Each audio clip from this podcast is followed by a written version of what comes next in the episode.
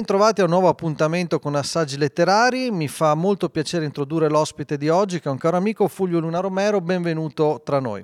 Ciao Giacomo, grazie, bentrovati.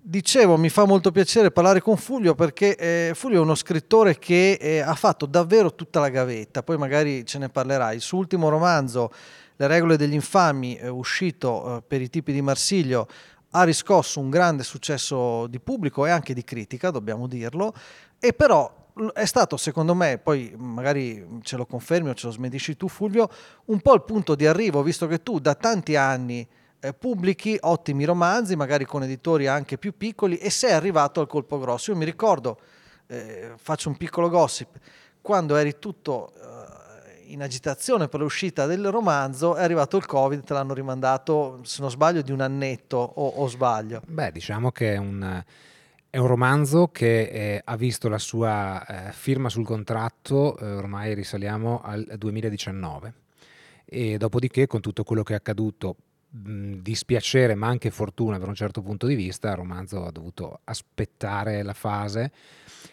Dico dispiacere perché chiaramente quando sei lì è un libro che comunque era stato scritto, avevo cominciato a scrivere nel 2017, 2018, fine 2018 era pronto, sei lì che non vedi l'ora che esca e quindi soffri, mordi il freno, sai di avere questo colpo in canna. La fortuna eh, è stata anche nel fatto che uscire sotto Covid con un libro sarebbe stato molto complicato perché poi le presentazioni non le fai, già adesso è ancora difficile al tempo sarebbe stato veramente improbabile arrivare ai livelli a cui fortunatamente siamo arrivati.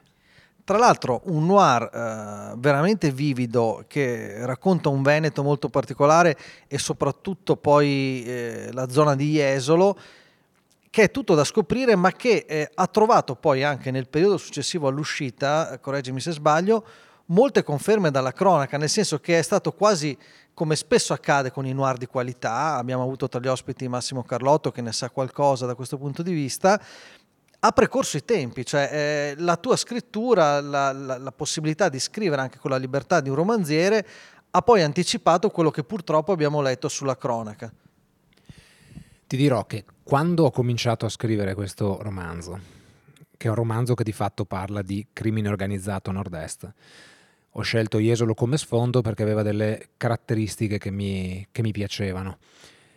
E quindi è uno sfondo diciamo un po' eh, paradigmatico perché quello che racconto nel romanzo ambientato a Jesolo potrebbe essere capitato in qualsiasi comune balneare non del nord-est. Quando ho cominciato a scriverlo e raccontavo l'idea di questa storia, quindi la ndrangheta infiltrata a nord-est fondamentalmente, mi guardavano tutti quando lo dicevo con occhi spalancati eh, la frase più ricorrente che ho sentito era ma qua a mafia no a Gesè. Sei mesi dopo a Eraclea è successo quello che è successo con le condanne che sono passate in giudicato, credo tre settimane or sono, con il proscioglimento del consiglio comunale, l'arresto del sindaco e tutta una serie di arresti eccellenti per eh, infiltrazioni della Camorra in quel caso. Appena uscito il libro, abbiamo avuto due settimane dopo eh, gli arresti legati alla rifondazione della Mala del Brenta. Durante la fase di eh, stesura del libro, o meglio della, dell'uscita del libro, abbiamo avuto a Jesolo un sequestro del golf club perché legato a una società che era collegata all'andrangheta. Stanno uscendo un sacco di fattacci che raccontano il crimine organizzato come si sta prendendo il nord-est, quindi di fatto eh, io con i miei vecchi romanzi dicevo sempre, erano romanzi ambientati a Treviso dove raccontavo efferati omicidi quando non ce n'erano. Fatalità dopo hanno cominciato a esserci. Allora, o ci vedevo molto avanti o porto sfiga, sono due le chiavi di lettura. Questa volta devo dire, mi appello un po' a quella che era stata una grande dichiarazione di eh, Pasolini sul Corriere della Sera quando disse eh, io sono un intellettuale, uno scrittore, metto insieme i fatti. Ora, io intellettuale non sono, scrittore un po' sì, e diciamo che da scrittore ho un osservatorio magari privilegiato rispetto a altri, perché lo scrittore non guarda, lo scrittore analizza e quindi mettendo insieme le cose poi certi dati ti fanno capire come stanno andando. Vogliamo allora parlare un po' del romanzo, Le regole degli infami.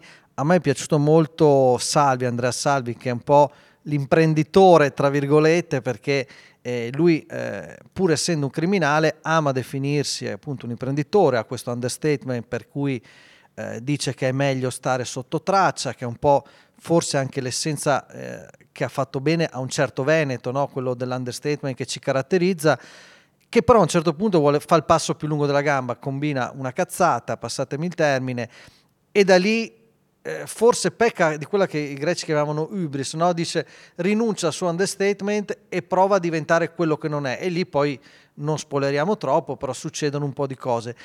Com'è stato raccontare un personaggio così e poi tutti gli sgherri che gli girano intorno, eh, ovvero personaggi che sono negativi, nel senso che non ci sono eroi, non ci sono buoni sentimenti nella tua storia, cioè si annaspa un po' tra personaggi che sono immersi nella negatività in maniera anche molto consapevole.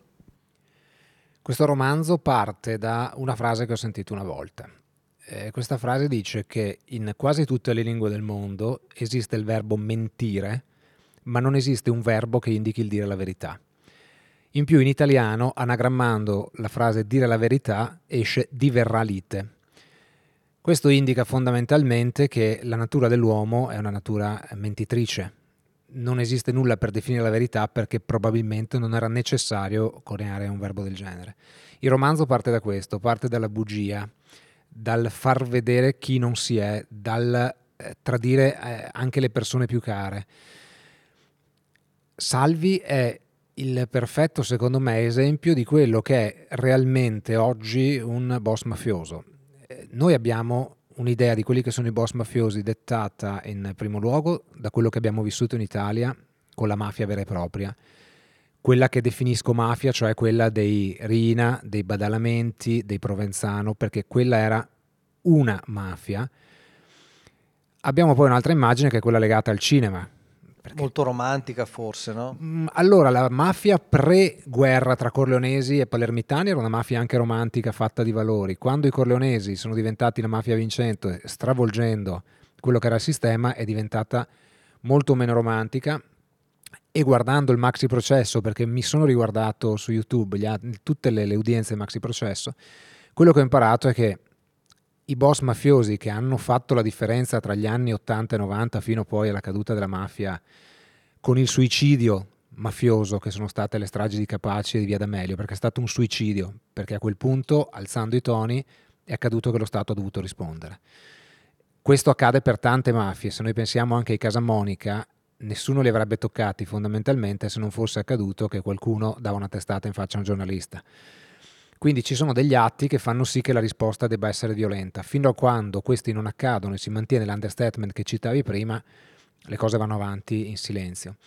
L'immagine di questa mafia che avevamo del Bernardo Provenzano che vive rinchiuso con le capre, o l'immagine cinematografica di Scarface che gira con i macchinoni coperto di oro e riempiendosi di cocaina, è un'immagine che non risponde più a quello che è il boss mafioso oggi come nell'imprenditoria nel nord-est c'è stato un problema di seconda generazione, quindi i figli degli imprenditori che non sono riusciti a replicare quanto hanno fatto i genitori, accade la stessa cosa anche nel mondo del crimine.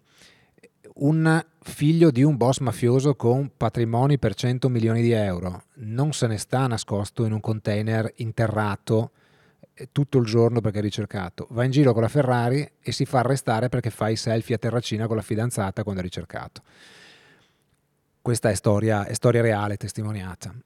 Sono cambiati, sono cambiati i criminali, oggi sono criminali che hanno studiato, che lavorano eh, ad altissimi livelli finanziari, perché per il crimine organizzato oggi il problema non è più guadagnare, il problema è ripulire quanto guadagna. Il PIL italiano purtroppo conta su un 7% di proventi da crimine organizzato. Qui nascerebbe una domanda, perché la domanda è e come faremmo a rinunciare a questo 7%? E questa è una domanda che lascio aperta. Però il PIL è arrivato a essere intaccato al 7% perché chi gestisce queste somme lo sa fare. Andrea Salvi è l'immagine dell'imprenditore, perché Andrea Salvi atti violenti non ne fa. Lui rimane sempre sotto traccia, i suoi uomini dice non vi fate notare per nessun motivo, fa girare i soldi con quelli che sono i business tipici del crimine organizzato, Oggi sono prevalentemente rifiuti, con i rifiuti guadagnano più che con la droga e rischiano molto meno. Sono ehm, l'edilizia, perché è un ottimo strumento per il riciclaggio. al tempo in cui scrivevo il romanzo, un business che mi si diceva essere piuttosto fiorente era quello della gestione dei profughi con le cooperative, dove se ci si riusciva a infilare in qualche modo c'era comunque possibilità di guadagnare e di ripulire. Quindi lui mantiene questa linea che è quella tipica del criminale oggi, di non farsi notare. Anche negli articoli che abbiamo visto sui giornali per questi fatti mafiosi accaduti da noi, difficilmente c'era quello che faceva la mafia militare. C'è stato qualcuno che ha fatto volare qualche schiaffone, ma sono cose molto limitate. Perché, ripeto, se fai rumore, vieni comunque bloccato. Ci avviamo in chiusura, Fulvio. Vuoi raccontarci qualcosa del tuo prossimo romanzo, se c'è un prossimo romanzo pronto o se lo stai scrivendo? Beh, eh, qui dipende molto dalla risposta del pubblico, che fino adesso è stata affettuosa, come dicevi in apertura, eh, sia da un punto di vista eh, numerico, perché ho conosciuto tanti lettori nuovi, ho avuto la fortuna di distribuire in tutta Italia, cosa che fino a ieri non potevo fare. Io, come hai giustamente detto, ho fatto una enorme gavetta dal 2003 che scrivo, quindi sono diventato un maggiorenne come scrittore. Questa volta si è allargato il raggio d'azione, quindi la risposta del pubblico è stata positiva in, eh, numericamente e anche qualitativamente. Mm, ho avuto recensioni molto belle, molto profonde, anche qualcuna negativa che ci sta, li troveremo prima o poi. E, ehm, quindi da questo dipende poi eh, come andranno le cose. Eh, un seguito di questo libro c'è, l'ho finito, lo stiamo lavorando con eh, l'agenzia che mi aiuta. È già stato editato, quindi un seguito c'è. Adesso dipenderà un po' da come eh, si chiuderà la situazione delle regole degli infami, che comunque è un libro, non dimentichiamoci, che non ha eh, ancora compiuto quattro mesi di vita e quindi ha ancora una sua storia da raccontare. Al termine del periodo in cui si tireranno le somme si faranno un po' le considerazioni. Diciamo che un seguito mh, partirà precisamente da dove le regole degli infami si chiudono e, e quello che posso dire a chi avrà voglia di poter leggere le regole degli infami è che è un libro che si chiuderà in una maniera eh, assolutamente inaspettata rispetto a quello che è lo svolgimento della storia. Questo lo posso confermare e eh, non posso che consigliarvi di acquistarlo e leggerlo. Io ringrazio eh, Fulvio Luna Romero, ringrazio tutti voi, alla prossima. Grazie. Assaggi letterari è un podcast ideato da Veneto Suoni e Sapori all'interno del progetto Cultura App, vincitore del bando Cultura On Life promosso dalla Fondazione Cassa di Risparmio di Padova e Rovigo. Media partner Radio Bella e Monella.